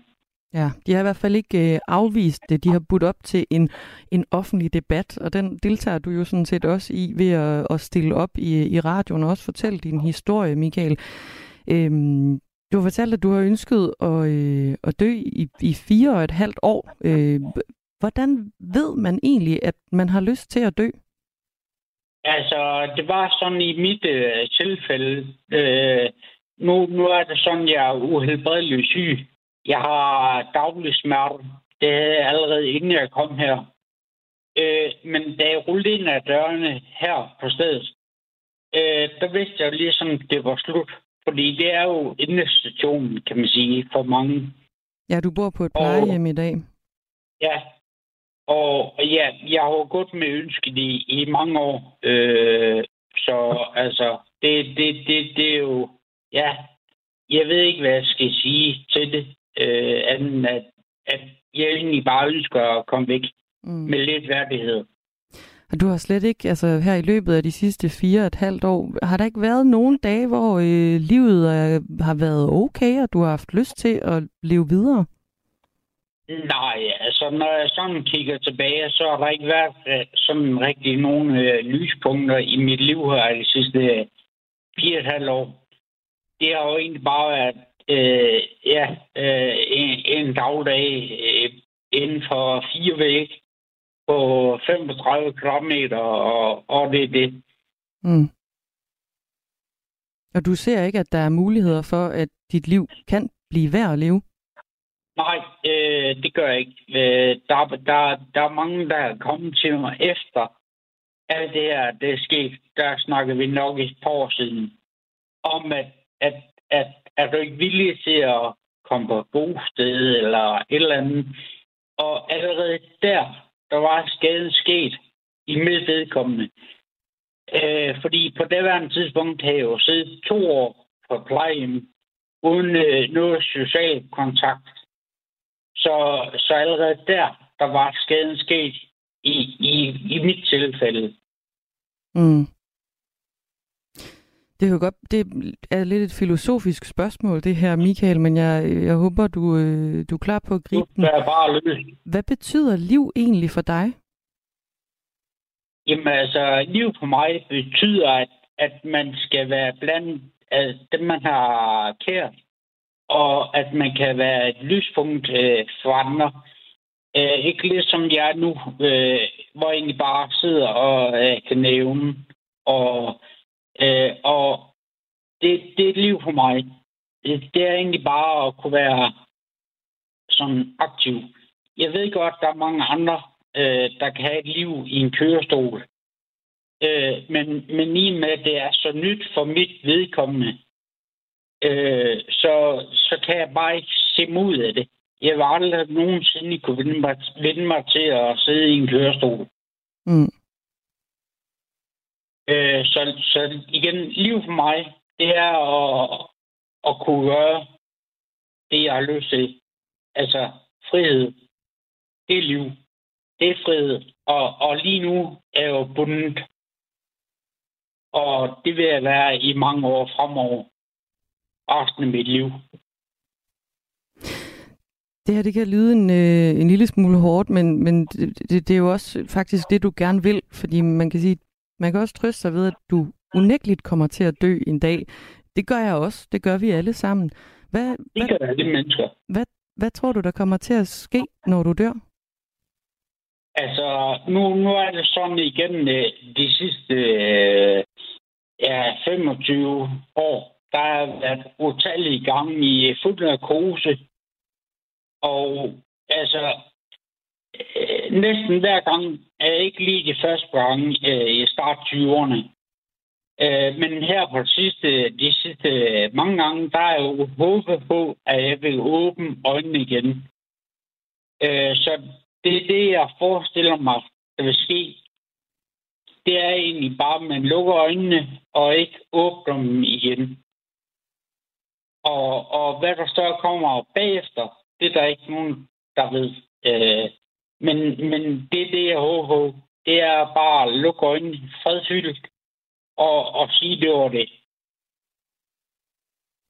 Lige nu taler jeg med Michael øh, Sederkoff. Øh, det gør jeg, fordi Michael han er uhelbredeligt syg, og han øh, ønsker faktisk at gøre brug af aktiv dødshjælp. Skulle det blive indført her i, i Danmark? Det er et flertal i etisk råd i dag, som ikke har anbefalet, at man indfører aktiv dødshjælp. Begrundelserne lyder herfra, at øh, der er for meget på spil i forhold til grundlæggende menneskesyn, og rådet peger også på, at øh, aktiv dødshjælp risikerer at forandre vores forestillinger om alderdom, om dødens komme, og også om øh, livskvalitet. Det er rådets anbefalinger, Michael. Øh, men i sidste ende, så er det her jo også et politisk spørgsmål, øh, altså om, at der skal indføres aktiv dødshjælp her i Danmark eller ej. Selvom et øh, massivt flertal i etisk råd fraråder aktiv dødshjælp, så vil regeringen, som vi også har talt om her, stadigvæk gerne have den her offentlige debat om, øh, om spørgsmålet, siger sundhedsminister Sofie Løde i dag fra øh, Venstre. Ministeren lægger op til en øh, debat om, hvordan man kan lave en dansk model for aktiv dødshjælp. Ja. Her tidligere på, øh, på aftenen, der talte jeg med en af medlemmerne fra Etisk Råd, Michael. Øh, Ida Donkin, hun er læge og øh, medlem af etisk råd, og hun er en af dem, altså en af de her 16 ud af de 17 medlemmer i rådet, som er imod, at man indfører aktiv dødshjælp i Danmark. Jeg spurgte hende, øh, hvad hun ville sige til sådan en som dig, der ikke bare jo ønsker aktiv dødshjælp indført i Danmark, men faktisk også ønsker at gøre brug af det. Det lyder sådan her. Jamen, at jeg er rigtig ked af at høre hans situation, og jeg kan godt forstå, at det også kan være et dybfølt ønske for ham, og jeg er enormt ked af, at vi på den måde, kan man sige, kommer med en anbefaling, der jo ikke kan, kan til gode se alle. Men jeg håber, at han vil læse vores rapport, hvor vi prøver at øh, uddybe nogle af de her ting, vi kan være urolige for, så det måske også bliver mere tydeligt for ham, hvorfor vi har de anbefalinger, der er. Og jeg øh, håber på, at vi i stedet for kan prøve at øh, få skabt et samfund, hvor vi har mulighed for at hjælpe ham til at øh, kunne leve et øh, et godt liv herhjemme. Lyder det altså fra øh, medlem af Etisk Råd, Ida Donkin. Hvad siger du til øh, den besked her, Michael? Øh, jeg, har, jeg har meget svært ved at tage det seriøst. Det må jeg om. Øh, fordi som, øh, altså for mig vil det aldrig nogensinde kunne blive en glidebane, hvis bare de rigtige omstændigheder er der. Øh, så, så dem, der er imod, det er egentlig bare folk, der ikke har, har prøvet det, eller kender nogen, der er i samme situation, øh, at, at de ikke møder folk i øjenhøjde. Det er, det er folk, der bare sidder bag et skrivebord og udstikker nogle regler. Så jeg har meget svært ved at tage seriøst, hvad, hvad ens råd siger øh, og anbefaler. Men jeg håber selvfølgelig, at min regering går imod, som det ligger op til.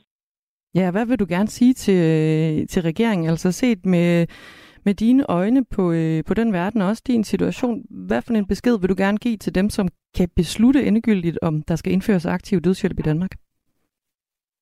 Jamen altså, nu, nu sad jeg jo og så øh, åbningstalen fra Bornholm, og der ligger vores øh, statsminister op til, at, øh, at det skal ikke være et udvalg af eksperter, der, der afgør det.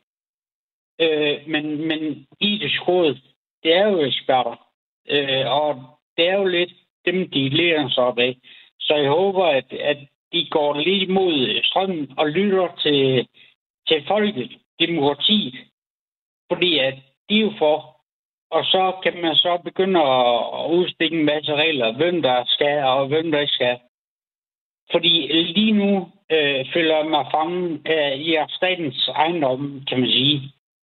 At der sidder 16 mennesker i råd og beslutter, om jeg må leve eller, eller dø. Så jeg har, jeg har meget svært ved at tage dem seriøst. Jeg så jeg, jeg, jeg håber, at regeringen går lidt demokratiets vej og høre på, hvad folk har at sige. Mm. Jeg kan også høre, at du bliver lidt rørt nu, Michael. Jamen, det er, det er en, øh, det er en, øh, hvad hedder det, en sag, jeg gerne vil kæmpe.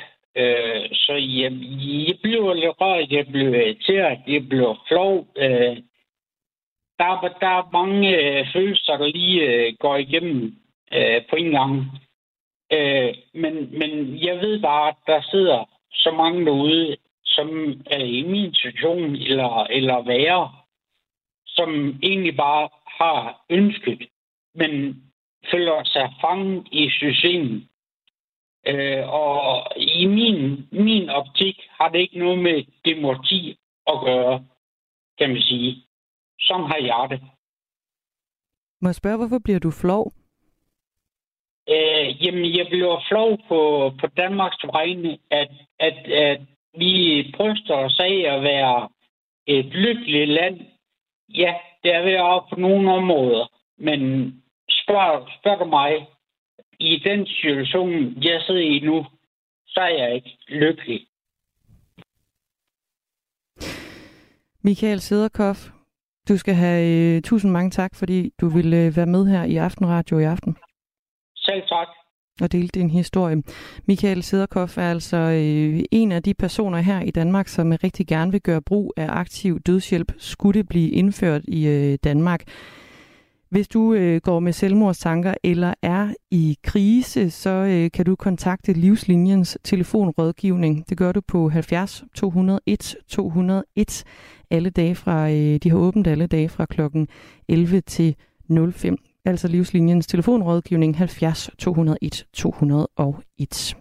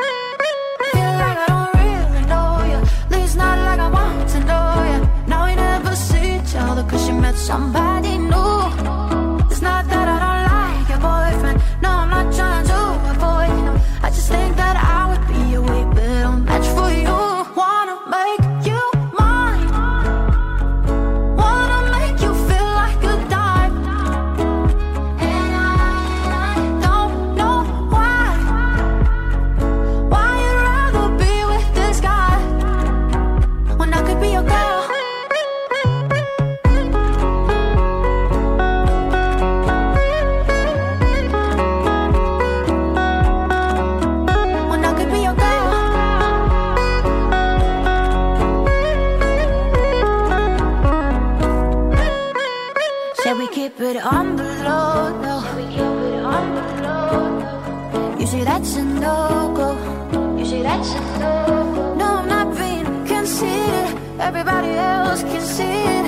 That you and I, you and I would be so good together. Feel like I don't really know you. At least not like I want to know you. Now we never see each other 'cause you met somebody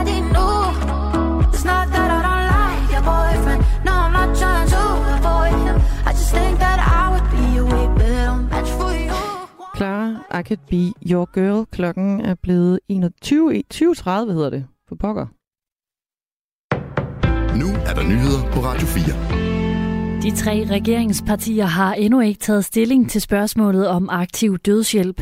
Partierne ønsker først en grundig debat med afsæt i redegørelsen fra Etisk Råd, hvor et massivt flertal er imod aktiv dødshjælp.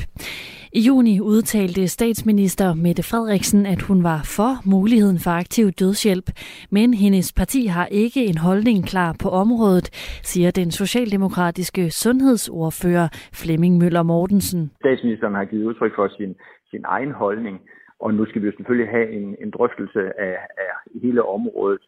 Øh, og det her er jo et meget øh, øh, etisk dilemmafyldt øh, punkt, og, og derfor er det jo heller ikke sikkert, at man skal frem til en partiholdning. I Moderaterne håber de, at smertelindring i sundhedsvæsenet også vil indgå i debatten, det siger partiets sundhedsordfører Monika Rubin. Det handler også om, hvad er det for et sundhedsvæsen, vi har den dag i dag.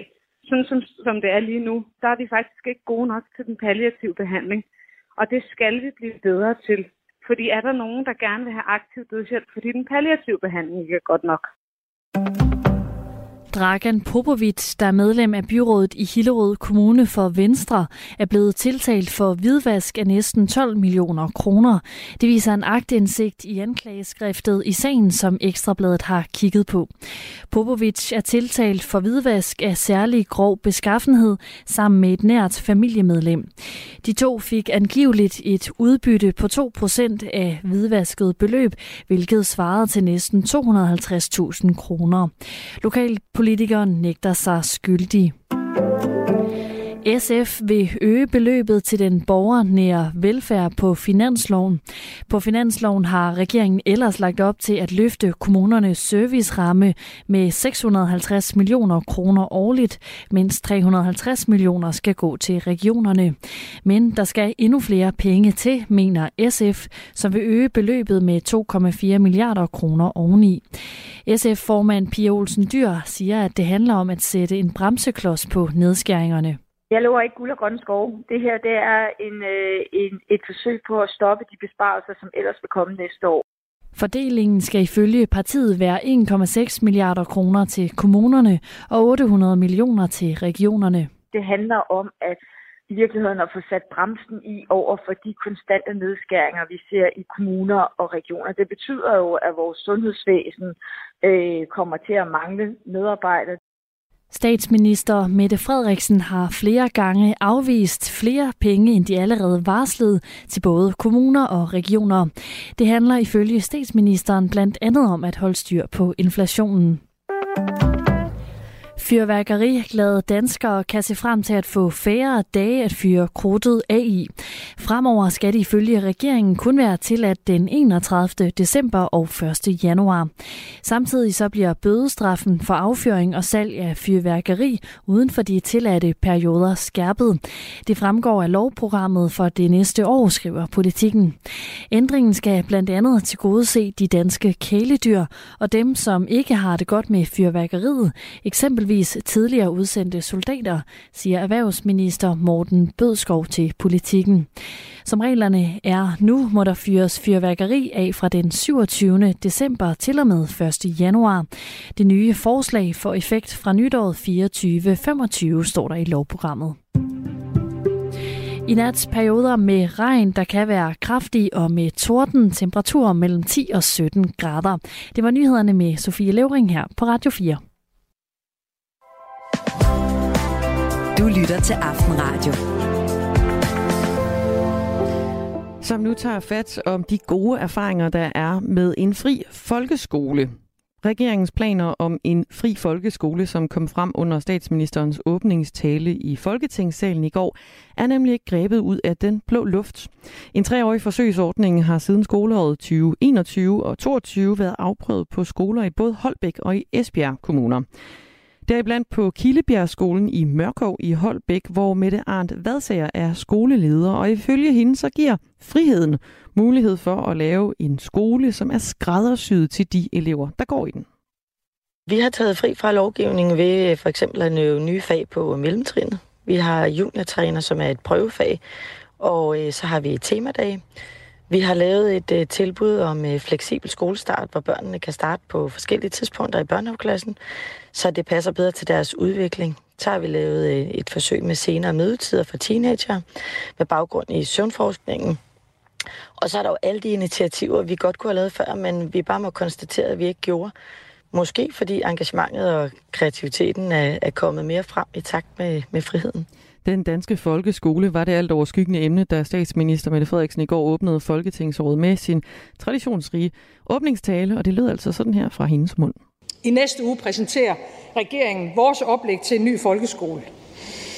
Her vil vi foreslå, at hver gang der findes 10 mål, så fjerner vi de 9 af dem.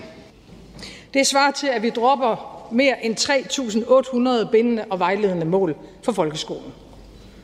Lad os sætte den fri Ja, lad os sætte den fri, sagde Mette Frederiksen om den danske folkeskole fra talerstolen i går. Regeringen vil altså tage et opgør med folkeskolereformen fra 2013 og præsentere et helt nyt udspil til, hvordan den danske folkeskole skal se ud. For folkeskolen den fungerer ikke godt nok i dag, lød begrundelsen. Den skal være mere fri for krav og for regler fra statens side. Og skoleleder Mette Arndt Vadsager er ikke sen til at sige, at den frihed, som hendes skole, Kildebjergskolen, har fået som en del af forsøgsordningen, er udbredt positiv. Det er en kæmpe stor fordel. Altså, jeg synes, man kan sige, at, det, at skolen er blevet sådan mere vores egen.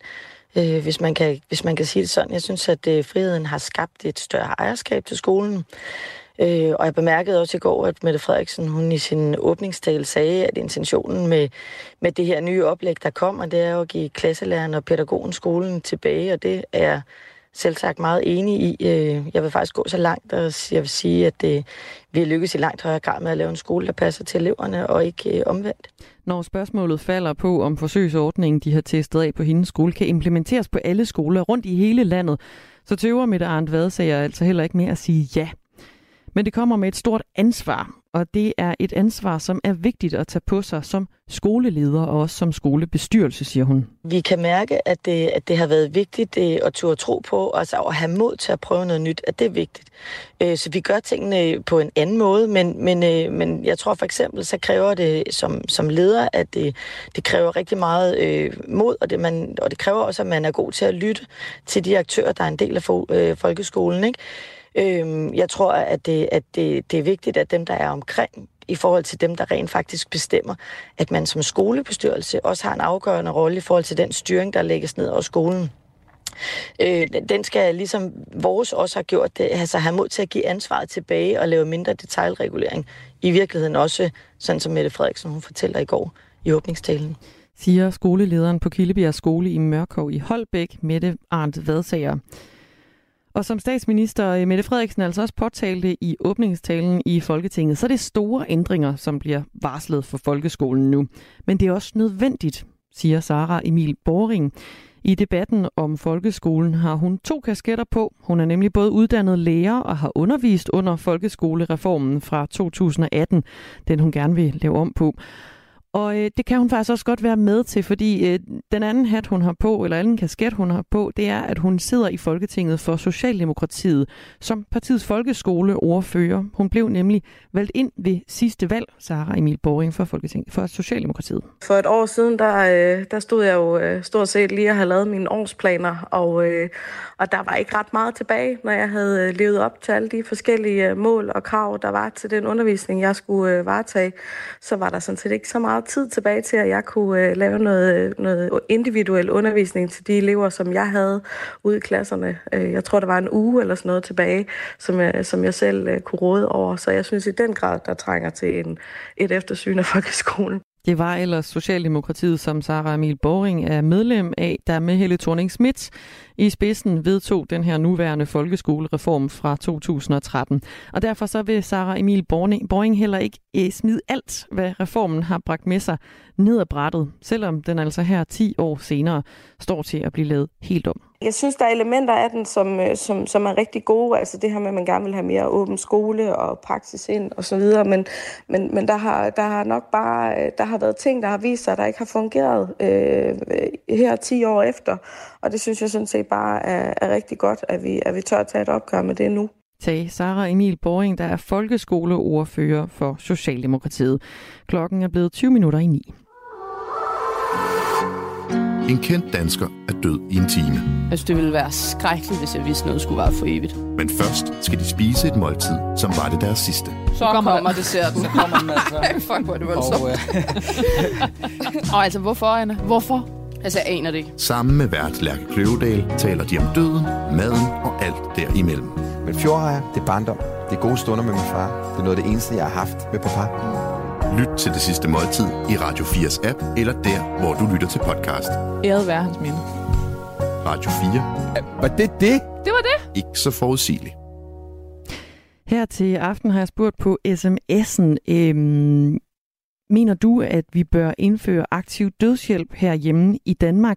Det er et spørgsmål, der lander ovenpå en onsdag, hvor etisk råd er kommet med sin anbefaling til aktiv dødshjælp eller ej. Og de er altså kommet frem til, i hvert fald de 16 af de 17 medlemmer i rådet, at man ikke kan anbefale aktiv dødshjælp herhjemme.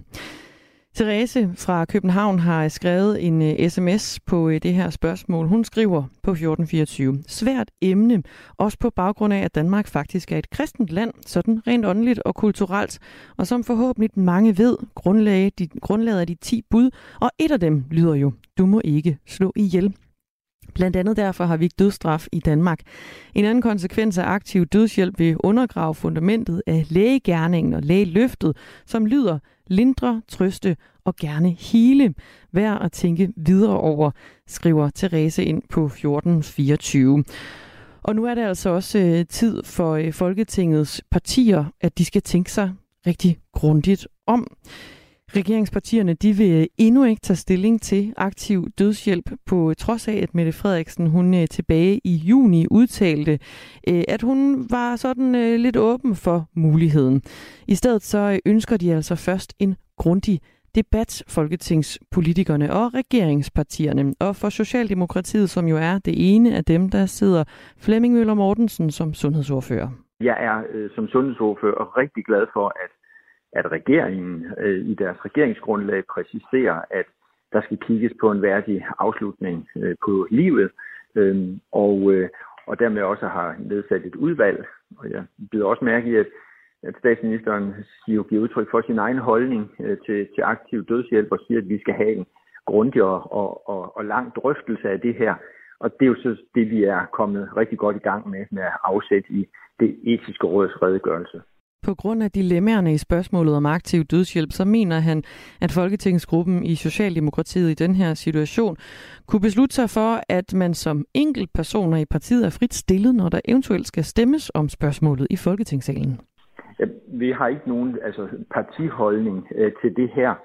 Øh, statsministeren har givet udtryk for sin, sin egen holdning, og nu skal vi jo selvfølgelig have en, en drøftelse af, af hele området.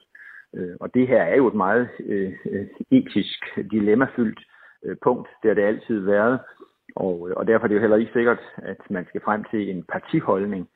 Det her kunne jo eventuelt være et af de øh, områder, hvor man i Folketingsgruppen beslutter sig for, at her er man fritstillet som, som, som enkelt personer til, til det. Men det, det har vi heller ikke haft en drøftelse af, af endnu. Etisk Råd har i øh, meldt ud i deres anbefaling, Etisk Råd har meldt deres anbefaling ud i forbindelse med aktiv dødshjælp i dag. Og det er altså de 16 ud af 17 medlemmer, der er imod at indføre det i Danmark. Og nu skal den politiske debat i gang, fordi ultimativt så er det jo en politisk beslutning, om det skal indføres og gøres lovligt i Danmark. I Moderaterne der håber de, at smertelindring i sundhedsvæsenet også vil indgå i den her debat, der kommer, siger partiets sundhedsordfører Monika Rubin. Det handler også om, hvad er det for et sundhedsvæsen, vi har den dag i dag sådan som, som det er lige nu, der er vi faktisk ikke gode nok til den palliative behandling. Og det skal vi blive bedre til. Fordi er der nogen, der gerne vil have aktiv dødshjælp, fordi den palliative behandling ikke er godt nok. Og sundhedsordføreren fra Socialdemokratiet, Flemming Møller Mortensen, er altså enig i, at den smertelindrende indsats, den også skal være i fokus. Jamen, jeg kan sige, at jeg sad selv som øh, sundhedsordfører også tilbage i 2017, og der blev der lavet en politisk aftale øh, blandt alle Folketingets partier, som øh, gik på, øh, hvordan man skulle sørge for, at patienten skal have selvbestemmelse øh, øh, og i højere grad have det i forhold til den sidste tid øh, i livet. Det var et meget fint øh, og langvarigt politisk arbejde, der gjorde, at vi stod helt enige om, at man blandt andet skal i højere grad tilbyde palliativ sedering, som er, øh, det betyder rent faktisk, at man kan få lov til at sove stille og roligt ind i døden, hvis døden den som ligesom er forestående i forhold til nogle dage og uger. Og et andet punkt, vi tog øh, politisk beslutning om, det er også, at dem, der ikke lige har døden hængende øh, over hovedet, kan man sige, også i højere grad skulle have selvbestemmelse til at sige, at en påbegyndt livsnødvendig behandling, den skulle de selv med et informeret samtykke øh, øh, kunne sige, at den ønsker man stoppe, for eksempel en respiratorbehandling. Så jeg synes, altså tilbage i 2017 besluttede vi her i Folketinget, at hele den palliative indsats skal, skal revurderes og, og bygges op med en større kapacitet og, og bedre faglighed. Og det tror jeg personligt i høj grad vil efterkomme øhm, øh, det behov, der er for i højere grad selv at få lov til at bestemme over den sidste tid i livet. Lød det fra øh, Flemming Møller Mortensen fra Socialdemokratiet, der er partiets sundhedsordfører. Og sundhedsminister, hvis vi nu skal tage øh, alle tre regeringspartier, så har vi fået dem alle med. Sundhedsminister Sofie Løde fra Venstre har tidligere i dag oplyst i en skriftlig kommentar, at der ikke ligger en fast model for aktiv dødshjælp klar. Et nyt udvalg for en øh, mere værdig død skal ifølge hende være med til at starte en debat og understøtte regeringens ønske om at så skabe en dansk model for en mere værdig død.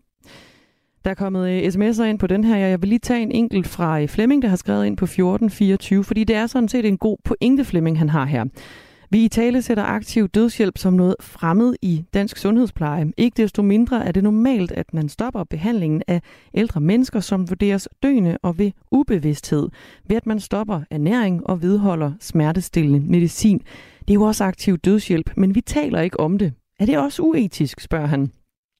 Og Flemming, jeg vil ikke tage stilling til her, om det er etisk eller om det er uetisk, det man gør der, men i hvert fald, så kan man sige, at det der måske ikke er øh, decideret aktiv dødshjælp, det er måske mere øh, passiv dødshjælp jo i virkeligheden, fordi man stopper en, øh, en række behandlinger, men i hvert fald en, øh, en god overvejelse at, øh, at have med her ind i øh, Aftenradio i aften, og det er en sms, der er kommet ind på 1424. Du er også fortsat velkommen til at øh, byde ind. Jeg sender frem til klokken 21.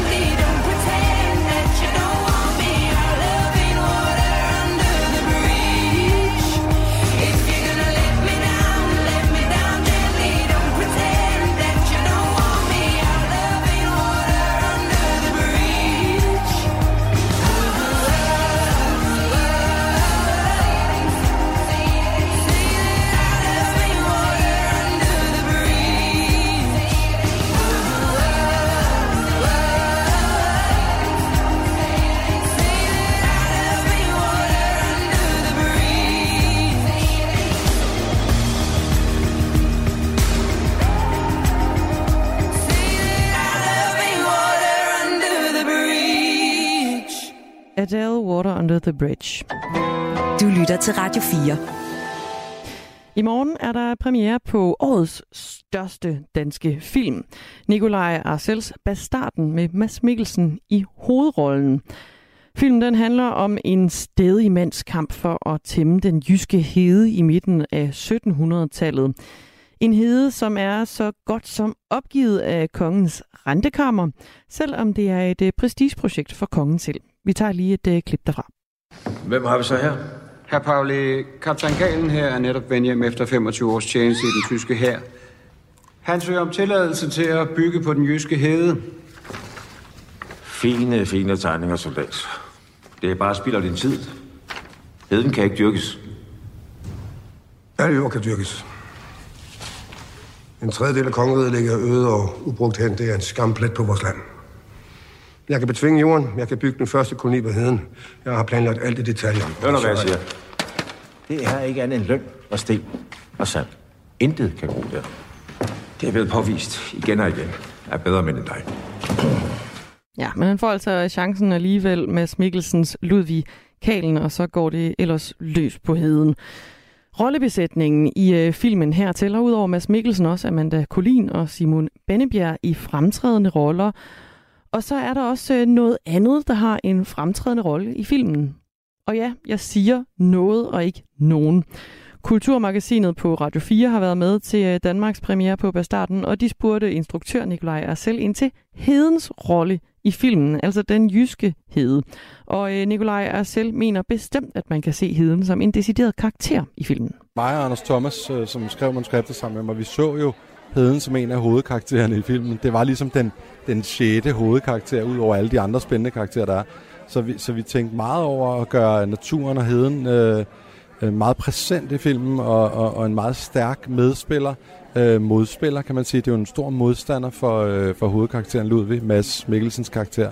Så vi tænkte meget over det, og vi tænkte også meget over det, at vi skulle finde vores locations, at det skulle være den rigtige hede. Det kunne ikke bare være noget, der lignede, så vi, vi endte jo faktisk med at opsage den, der hvor det rent faktisk foregik. Altså det, det er næsten en, du kunne næsten ikke bede om en større gave og få lov at stå ude på, det, på, øh, på den ægte jyske hede og lave en film om, og så endda der, hvor Ludvig rent faktisk øh, var og byggede sit hus. Altså, det var en kæmpe drøm. Og spørger man øh, instruktør Nikolaj Arcel, hvad det er for et forhold, ham her, øh, Ludvig Kalen, karakteren i filmen, har til heden, så svarer han sådan her. Jeg vil sige, det er det starter med at være en modspiller, og så bliver det lidt til en medspiller. Ikke? Altså fordi det, han er jo meget svært ved at tæmme den hede, altså at overvinde den og betvinge den. Og der er ingen tvivl om, at den giver ham kamp til stregen. Men på et tidspunkt begynder den også at arbejde for ham. Og det er altså i morgen, du kan se øh, årets største danske film, Bastarden, der har øh, premiere fra i morgen torsdag. Og ja, Den Jyske Hede er altså øh, blevet en del af stjernerne på rollelisten til øh, den her film. I hvert fald, hvis man spørger instruktør Nikolaj Arcel. Hvis det nu er farvel, og du rejser, skal du vide, at mit liv med dig, det var en leg. Jeg vil gå gennem Esbjerg, torden og regn, så længe det med dig. Jeg skal bare sidde med damen ned i Spanien, sved og creme, ned ved poolen, nye folk. Jeg hedder Preben, sponsortøj, fed reklame, mange sport på Instagram, dårlig kage, ked af kagen, følelser, skriv dem ned for fan. Jeg kan ikke sidde tilbage, ligesom da du sked i Span. Saul triller ned af hagen, du er jo syg, jeg ved det, champ, bedre løg, nederlag. Gode folk bliver ved at tabe, sejr bliver man kedelig af. Min baby satte sig ned og sagde, put dig selv, partyboy, dumhed gør mig træt og sløj. Papa siger det det samme som mor, de kalder ham for papegøj. Kigger i giraffens øjne, har det fint, har det højt. Jeg græd og sagde disse ord, før jeg sagde tak og fløjt. Hvis det nu er farvel, og du rejser, skal du vide, at mit liv med dig, det var en leg. Jeg vil gå gennem Esbjerg, torden og regn, så længe det med dig. Vi var unge, så det klart, vi lavede fejl. Jeg ved bare, vi finder en vej. Gennem Esbjerg, torden og regn. Så længe det med dig. Store mennesker Kæmpe middag. Tænd rakletten Bent og Linda. Det ringer på. Hvem er det der? Mor er bange. Vend det indad. Matriarker Stakkels gutter. Dårlige drømme Der aldrig slutter. Kun skifte, Babelutter I solarie For 1300 Tynd mave Den var dårlig. Husk at vaske Din hænder ordentligt. Revelsben Ellers går vi. Og en playliste Der kun er Jette Torbi. Hvis det nu er farvel Når du rejser Skal du vide at mit liv med dig Det var en leg. Jeg vil gå gennem Esbjerg Torden og regn Så længe det med dig. Vi var unge så det klart vi lavede fejl. Men jeg ved bare vi finder en vej.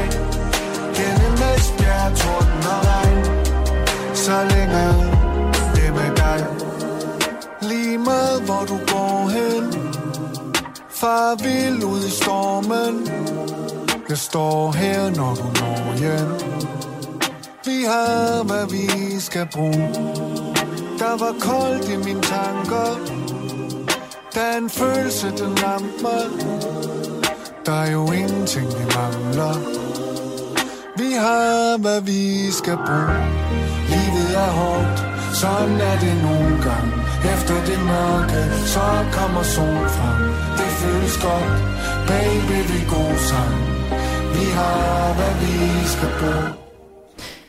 Sang Benjamin Hav og familien Esbjerg, Torden og Regn. Og det bliver også det sidste nummer, vi når for i aften her i Aftenradio. Men vi har et par minutter tilbage, og inden jeg runder helt af for i aften, så vil jeg lige vende et par sms'er. Det handler om øh, aktiv dødshjælp her til aften, og jeg har spurgt, øh, hvad du egentlig mener om øh, aktiv dødshjælp, dig der øh, lytter med derude. Og øh, der er en, der har skrevet en øh, længere sms her, som jeg øh, lige vil tage. Aktiv dødshjælp er en teoretisk overvejelse, så længe man ikke har holdt en person i hånden, der har mange smerter.